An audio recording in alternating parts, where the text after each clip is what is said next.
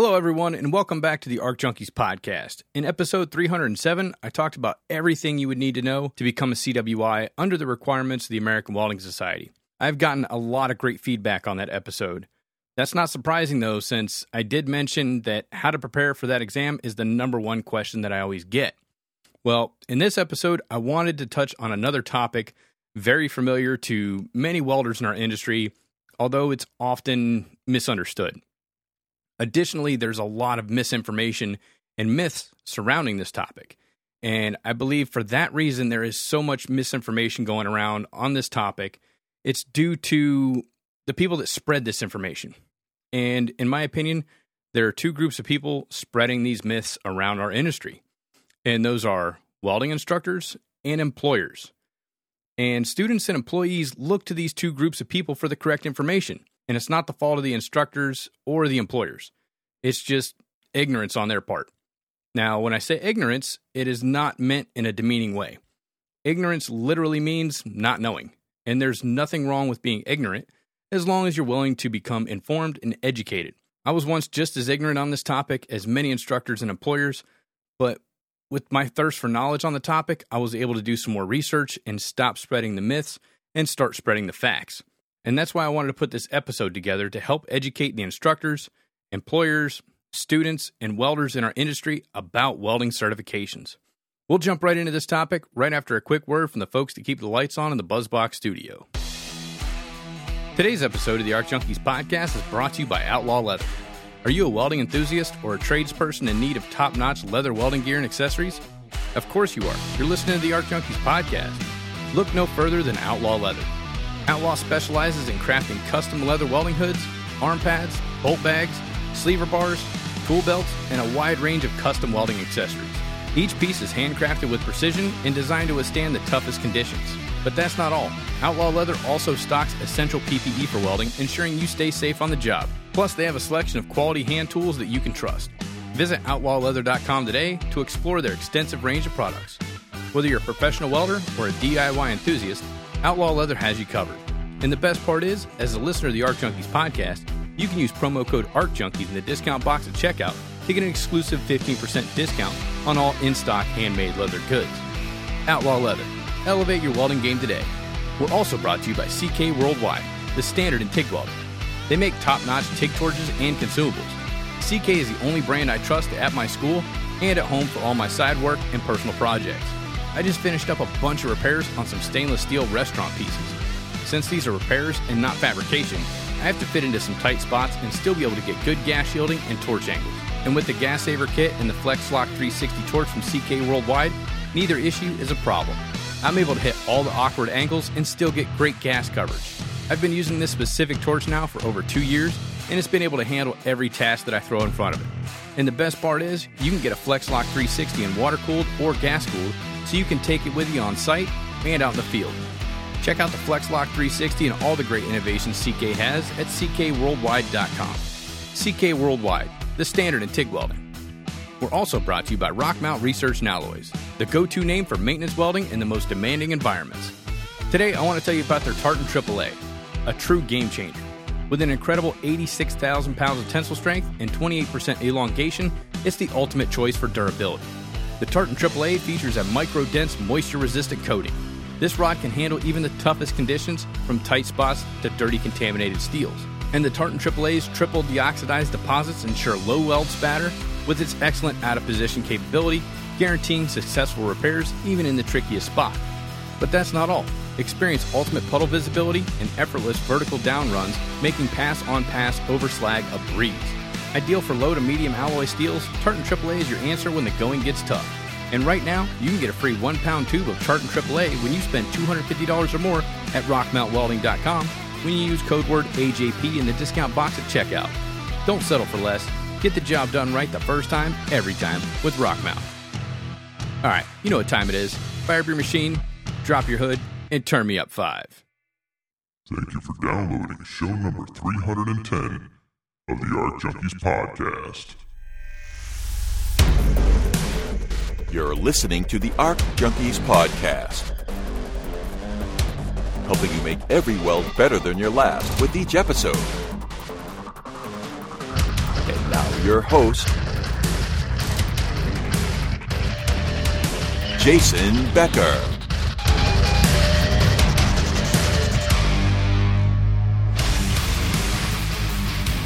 Okay, let's go ahead and peel this band aid off nice and quick.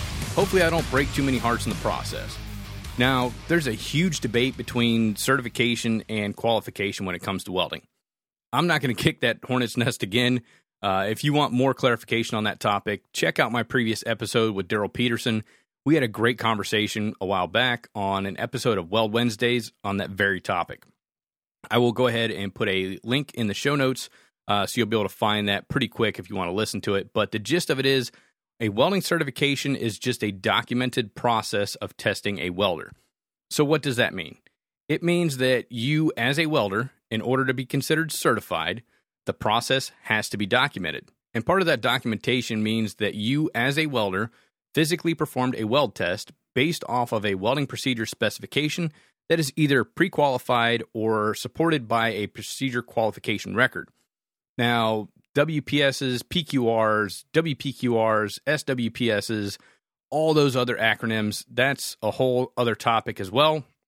And if you want to learn more about that whole process, I did an episode with Charlie Cross and Padraic Bean at FabTech last year where we broke all those documents down step by step. I'll drop that in the show notes as well. Again, that's just way too much for this conversation I want to have with you all today. But for the sake of this conversation, what you need to know in order to be certified, you need to be tested to a WPS. If you just walk out to a booth or a table out in the shop, wherever you're testing, and you dial the machine in to, you know, wherever you think it's good, and you weld up a couple of coupons, and the instructor or the shop foreman, you know, they stop by to take a look at them, and they're all like, you know, Yeah, man, the weld looks pretty good. We'll go ahead and run it. and they take the back over to their test fixture. You know, they do a visual test on it, and then they do a bend test or a break test, depending on if you're doing fillets or grooves. And the fillets have adequate fusion and the bends are clean. This does not mean that you're certified. Now, here's why because you didn't follow an actual procedure to do the testing, nor was any of this documented. If you're taking a welder certification test, you need to be following a welding procedure specification. That WPS is going to outline all of the essential variables, and those essential variables, they're really going to change slightly depending on which code you're testing to. But just to give you a few examples of some of the common essential variables you need to adhere to for those that don't know, uh, things like the welding process. You know, is it flux core? Is it shielded metal arc welding? Uh, gas tungsten arc welding? Whichever process you're running. Uh, the base metal and filler metal combination. That's going to matter as well. We need to make sure that those two, uh, the base metal and filler metal combination, that they match according to whatever code or spec you're testing to. The amperage. Typically, you're going to have an amperage range. Like, let's say for shielded metal arc welding, you have to uh, maintain somewhere between uh, I'm just going to go with Lincoln's rod because I know that off the top of my head 90 to 160 amps for an eighth inch 7018 electrode. Um, also, what type of electrode are you using? Are you using 7018, 70S6, E71T1, 4043? You know, like that is an essential variable. If I change any one of those, uh, if I change that electrode out and, you know, now I'm welding a completely different rod, I'm not adhering to the WPS. Uh, also, you have polarity. You know, we run in DC positive, DC negative, or alternating current. Travel speed is also an essential variable in some codes. Gas composition, as far as, you know, am I running a 90 10 mix? Am I running 100% argon, 100% CO2?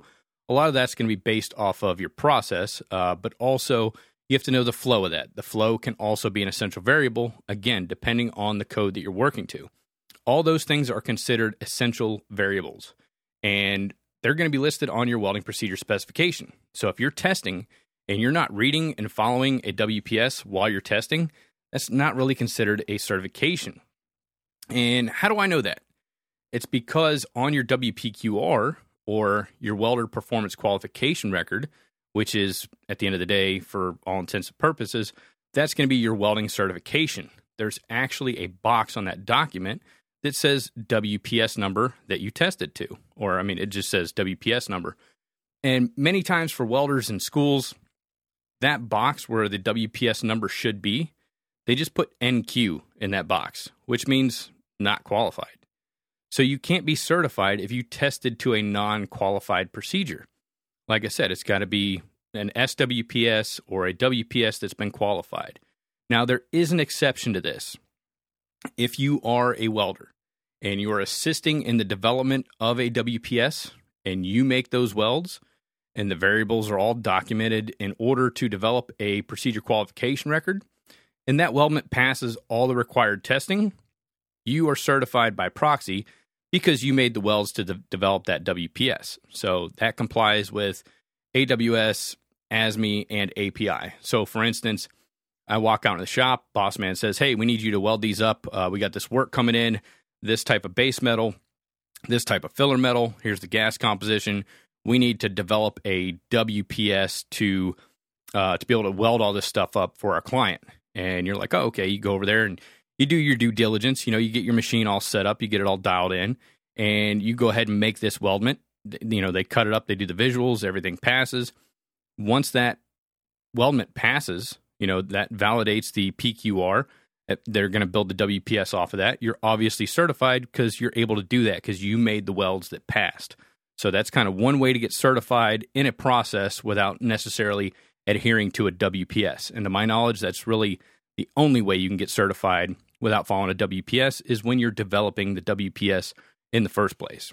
So aside from that, you really need to be welding to a WPS. If you're not welding to a WPS, you're really just showing proficiency. Like you're able to do that. You can weld, you can stick two pieces together, it's going to pass, you know, some type of visual testing and it's going to pass some sort of destructive testing or maybe radiographic testing. And that's great. I'm not taking anything away from you at that point. That's going to be a foot in the door. Okay, so if you're leaving school, you're heading off to industry, that document, you know, that your instructor's providing you, whatever, that's going to show proficiency. It's not necessarily a certification. Now, on that note, since most of the first part is pertaining to students and instructors, if your instructor is testing you for a certification and you pass, you're not certified. I hate to break it to you, but at least not according to AWS. And yeah, I know AWS is not the end all be all when it comes to welding and testing and certification and all that, but most of the students I hear talking about, hey, I'm an AWS certified welder, their instructors are testing them at their facility which, like I said, is great. You're demonstrating proficiency, but I wouldn't go around telling everybody you're AWS certified because you're not. And that is only because, according to AWS QC7 93, standards for AWS certified welders, and this is a free document, you can just Google that. Uh, it's going to pop right up. If you look at clause four, it's going to tell you that there's provisions for testing. And section three states that there is a restriction, and it says, quote, an applicant shall not be tested by a test supervisor who conducted or was responsible for training the applicant. So if your instructor is the one training you, you cannot they they can't be the one to test you. It just makes sense. I mean, even when I was an instructor at the schools, I would test my students. We used uh, initially we used radiograph testing. So I would train them, I would initiate the testing, I would sign off that they perform the tests, you know, according to a given WPS. Um, then I, we would do the visuals, but like my say on the visual wasn't end all be all. I would do a preliminary visual and say, yeah, this is definitely going to pass or it's not going to pass, whatever. We would then take those plates out to a third party company. They would then do an actual visual test on it to make sure it passed it, you know, it met the uh, the minimum requirements of the code, and that you know when they either did a destructive test or an X-ray test and it passed, I didn't have anything to do with that outcome. I had nothing to do with that decision. All I did was supervise, make sure that the student, you know, they adhered to the WPS. I checked their root pass, everything was good. We tried to keep everything on the up and up uh, to the best of our ability. And like I said, everything else was third party tested. So I had no involvement in cutting the plates, processing them, bending them, none of that stuff. That was all done through a third party company. And then they would send back the appropriate paperwork whether that student passed or failed. So, if your instructor is the one that's testing you, technically you're not certified. And that's it's called a conflict of interest, you know, and that can be viewed as unethical if that's what's happening. Only because, you know, from like an employer standpoint, um, I'm probably not going to accept a weld cert from a student, you know, who who brings me a weld cert and it's signed off by their instructor. Why? Because I don't know you and I don't know your instructor. And at the end of the day, your instructor's performance evaluation is based on the placement of the students, and the number of certs that they're earning in class. And one way to get a student launched out into industry is to send them down the road with a certification. So it's kind of like the fox running the henhouse. I, I don't trust it. Not saying all instructors are dishonest people, but you know, because I was an instructor myself, I know a lot of other instructors. They seem very you know ethical people, but at the end of the day, it's it's just you know people can't be trusted. You know, people have ulterior motives, so you just got to be careful with that stuff. And that's I think that's one of the reasons. Well, that and there's there's some kind of bias. You know, like if I work with a student for the past six to eight months, and man, you know, little Jimmy is just kicking ass out there. I mean, he's he's trying his damnedest. He's he's not great. He's got a little bit of lack of fusion, and you know that weld reinforcement. It's it's a 16th high, and you know, but it's it's the last couple of days of class. I'll I'll just run him through. You know, I know he's eventually going to be able to get it. I, w- I want to get him this cert and get him out the door. Stuff like that happens. You know, so there's a conflict of interest there. That's why, as an instructor, you should be bringing in somebody that's like a third party to to come in and test your students. You know, you don't want to be the one responsible for training and testing. It's just a conflict of interest, so don't do that. So I just wanted to clear that up right up front. Uh, additionally, if you do get certified and it's legit, you did everything right as far as getting tested by a third party, you followed a WPS, you passed the visual, you passed the destructive or the RT in some situations, you're only certified to that process and that position that you tested to. Now, obviously, there's some ranges when you get certified as far as positions. You know, like if I test in 3G, I get qualified to weld 1G, 2G, and 3G, but I can't do overhead. So 4G is out of the question. So is 4F. Uh, the thickness. You know, if I test on 3 8 plate, I can't go above twice the thickness according to D11. There's some other variables in there too. There's some allowances you get plus or minuses, you know, as far as what you're what you're qualified to do with that certification. But I wanted to make it clear that your cert is only good for certain ranges, and all of those ranges are going to be listed on your welder procedure qualification record. So, case in point, let's say I go out and I do a 3G shielded metal arc welding test with a backing on 3 8 plate. That does not mean that I can go out and weld overhead one inch plate with an open root. Okay, that's a completely different test. I need to get certified with a completely different range to a completely different WPS if that's what I'm going to do. And as a welder, you need to know the limitations of your welding certification. So, as I mentioned, pull up your WPQR, and it should be like the right hand column. Every every WPQR form is a little bit different. Usually, the right hand column will spec everything that you're qualified to, as far as like filler metal, gas composition, wire types, material thicknesses, uh, diameters, you know, like all those ranges. So you should know what's outside of your scope of your certification and what is inside the scope of your certification. A lot of times that's going to vary based on the code you're working to, whether it's ASME Section 9, whether you're doing API 1104, AWS, any of the, the D1 numbers in there, even ISO, I think it's ISO, it's not ISO 9000. We'll just say ISO. I'm not too familiar with ISO codes. I'm actually going to be talking to Steve Snyder pretty soon. Maybe he can break some of the, the uh, ISO standards down for me. But yeah, depending on the um, the spec or the code that you're testing to, your ranges might slightly differ. So just be careful of that. It's not a one size fits all solution. Now, another myth about welding certifications is that once you're certified, that means you can go anywhere and work and still be certified. I hate to break it to you, but that's just not true for about 90% of the people listening to this podcast. Now, some welding certifications, actual welding certifications, I say that with uh, air quotes. You just can't see me because I'm, you know, it's audio format. Some of those are transferable some situations like the CWB Red Seal program, that program and those certifications, they're, they're recognized worldwide. I've mentioned that a couple times on the podcast. Here in the States, we don't have anything like that. We do not have a current program like that, not for non union members anyway. However, some of the unions, they have that because they all test internally to the same WPSs and that's going to allow all the apprentices and the journeymen or journey people to transfer from one hall to the next and still be considered certified. That can also mean that they can work internationally as long as it's through the union because like the ironworkers union it's international. Uh, i believe the uh, pipe fitters union that's also an international union. So you can go through you know europe and different parts of asia. Uh, i've never done it myself. I, I, had a good buddy he went out to brussels and welded Again, I mean, he still had to take a test before he went to make sure he could do the work before he got his happy ass on a plane. But, you know, he was certified through R Hall, so it worked when he landed over in Brussels. So it just it just depends. And although you may still you're probably going to have to test and get certified from one job to the next, you know, cuz it's it, it, that's going to be the case more often than not.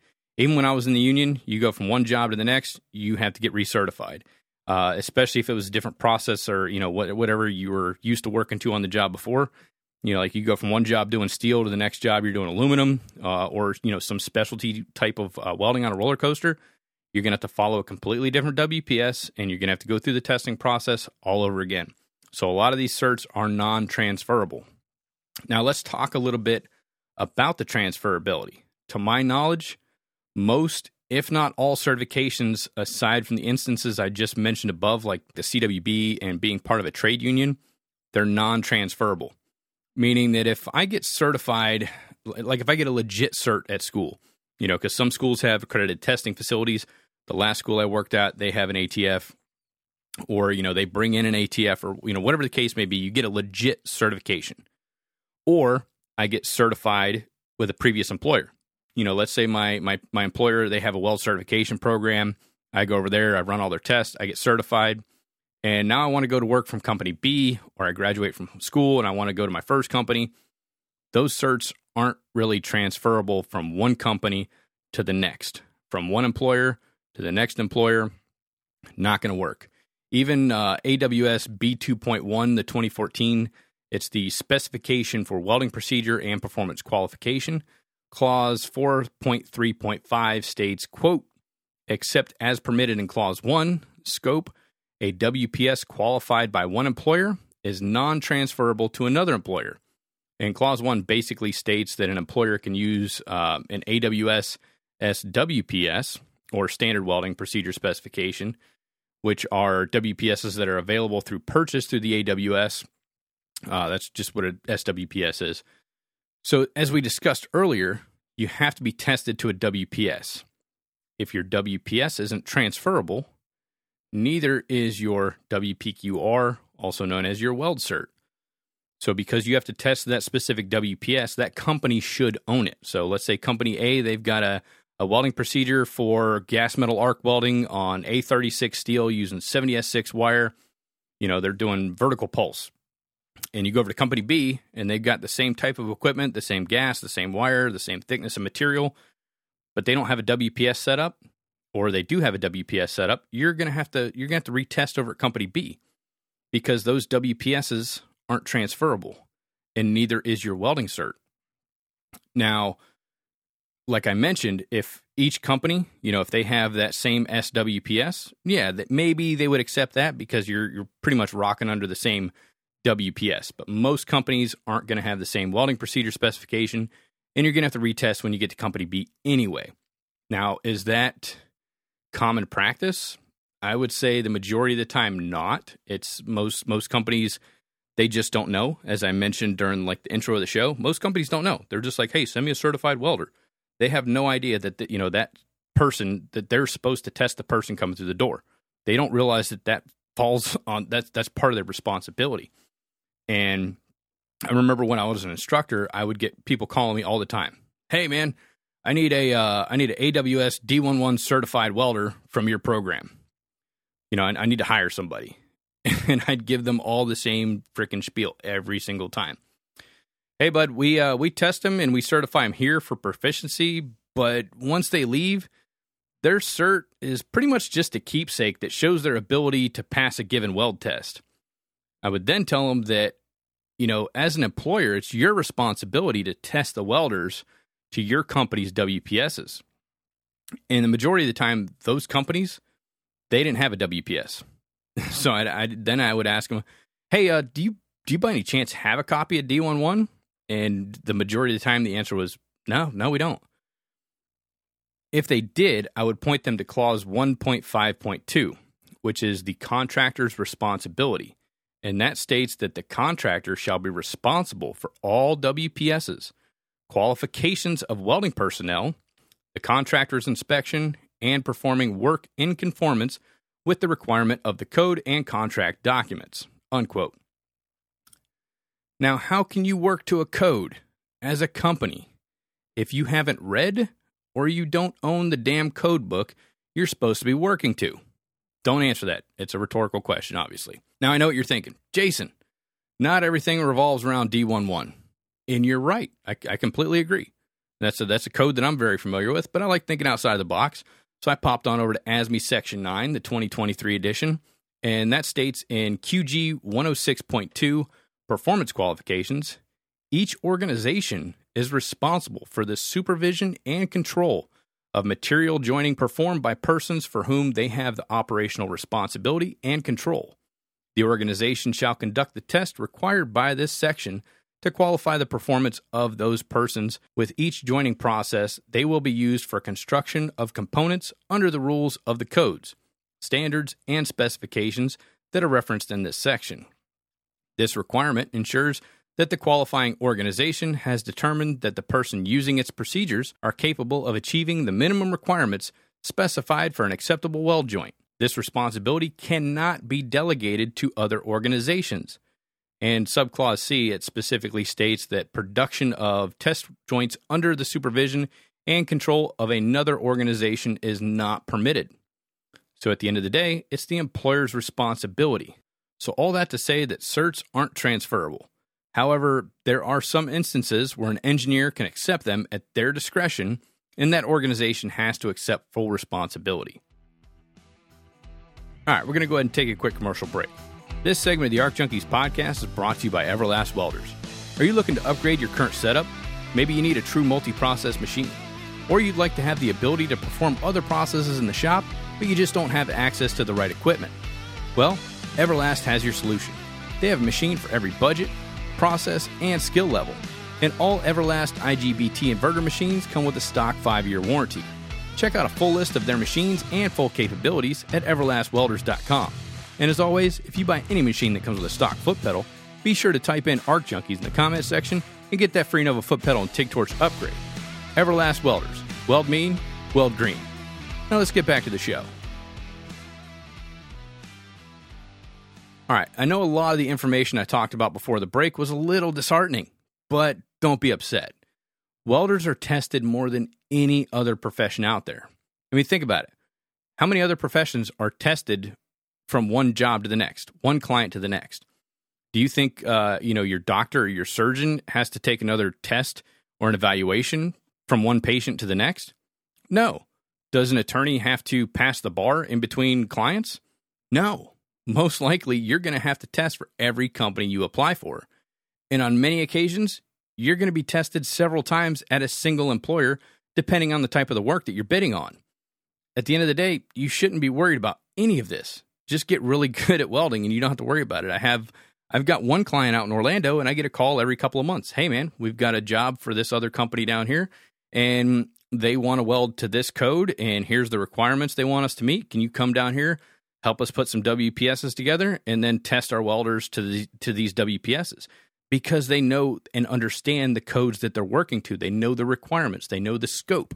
So I'm able to go out there and do that because their supervisors essentially supervise me. So I'm like just a third party because they don't have a CWI in house to be able to do a lot of this stuff, but they're still supervising their welders getting tested. So I mean they, they have a they have a process, they have a protocol in place to be able to test their welders so that they can bid from one set of contract documents to the next. That's the way it should be done. That's the way most companies are supposed to be operating. Or they have a CWI in house and they pretty much have everything taken care of. You know, they develop their own procedures and WPSs and they test their welders accordingly. What I always tell people is treat every weld that you do like it's a test. If you always weld like it's a test, you're not going to be worried when it comes time to take a test. The problem is, people weld different in production and on site than they would on a certification test. Don't. In the Marines, they always told us train like you fight and fight like you train. If there's no differentiation between the two, you only know how to perform your craft one way. So don't half ass it any other time. And don't overcomplicate it. You're a welder. You're in the business of making welds. Doesn't matter if it's on a skyscraper, a bridge, pressure piping, a staircase, an ornamental gate, or a test plate. Put pride and quality into your work, and you're never going to have to worry about it. I, I tell people to kind of wrap this in your head like you, you make welds, you produce welds. just ask the person where they want it. Okay, you, you want it over here on this piece of scrap metal. Uh, you want it on a test plate. You want it, you know, here in production. Doesn't matter. You're just putting welds on things. And most of your test plates, you're putting five to six welds, you know, the, the same weld, just in a different spot on the test plate. You know, so think about it. Don't overcomplicate it. Don't get freaked out when it comes time to test. I was talking to this young man at one of the local schools that I test a while back, and he was super nervous about taking this test. And I knew the kid was able to weld because this this school that I test at, they make their students pass two visuals and two bends before I even come in. Before they have the opportunity to sit down and take a test with a you know with me coming in to actually run a certification, you know, with a WPS and a routing sheet and like lot numbers and heat numbers and like all that good stuff that goes along with it this young man was able to pass all these tests, but he was like super nervous freak. I mean, I could see him, he was shaking. So I asked him, I was like, hey man, why, why are you nervous? He said, well, this weld matters. and I, I thought about for a minute and I told him, I said, dude, all your welds matter. Because at the end of the day, people depend on our welds to hold. You know, these tests, they're just spot checks to make sure you're still proficient in your craft. And you have the responsibility to the folks using the products that you're welding up to perform to that part's limitation. So take it very seriously. Every weld matters. So I mean think about that for a second.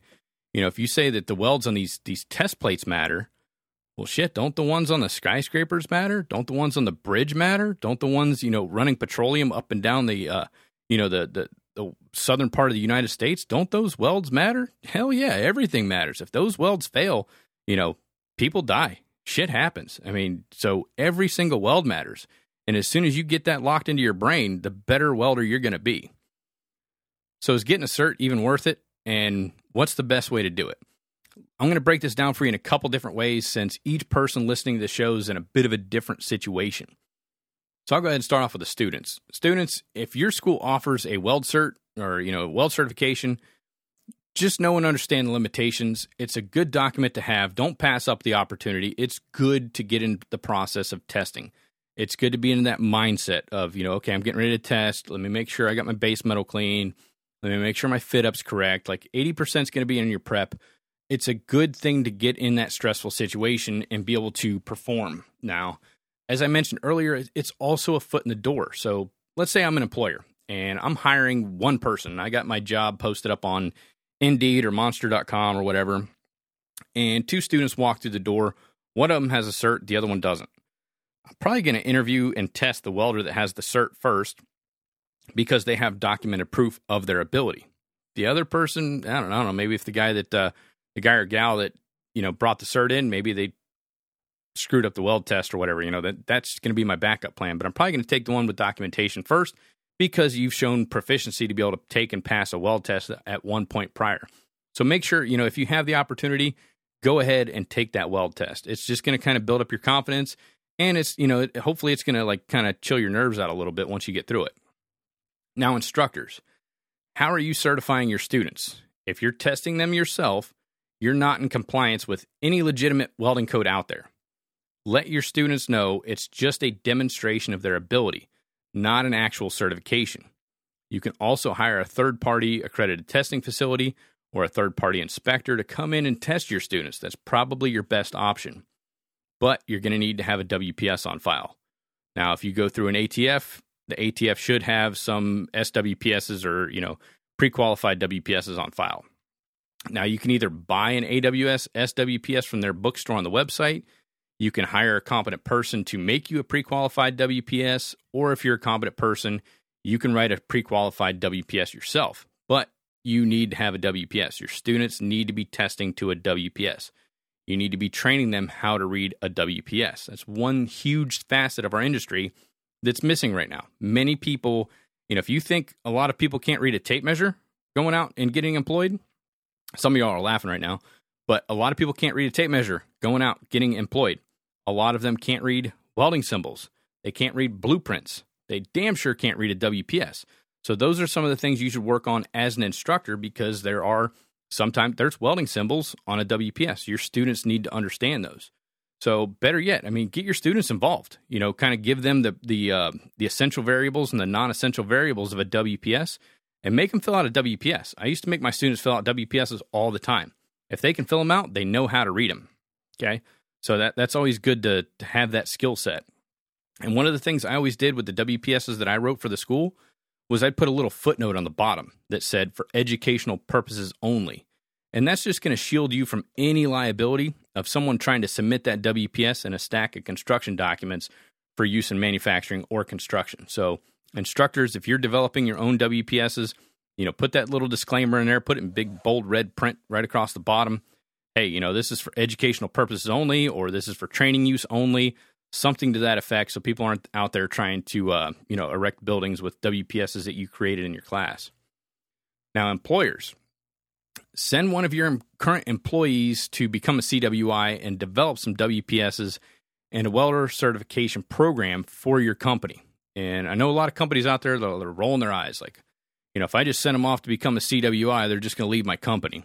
Well, maybe pay them a little bit more, treat them a little bit better. They're not going to leave. Like people don't quit good jobs, they quit bad management. So think about that. But yeah, hire, you know, send somebody off to go to CWI school get them, you know, skilled up, get them schooled up, let them come back and develop some WPSs for your pro- company and develop a certified welding program.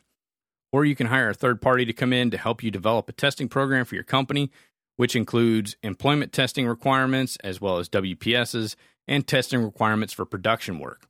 A lot of owners are cracking down on the requirements. So if you want to remain competitive as a business owner, you need to get this taken care of sooner rather than later. I'm seeing this, you know, especially here in Central Florida.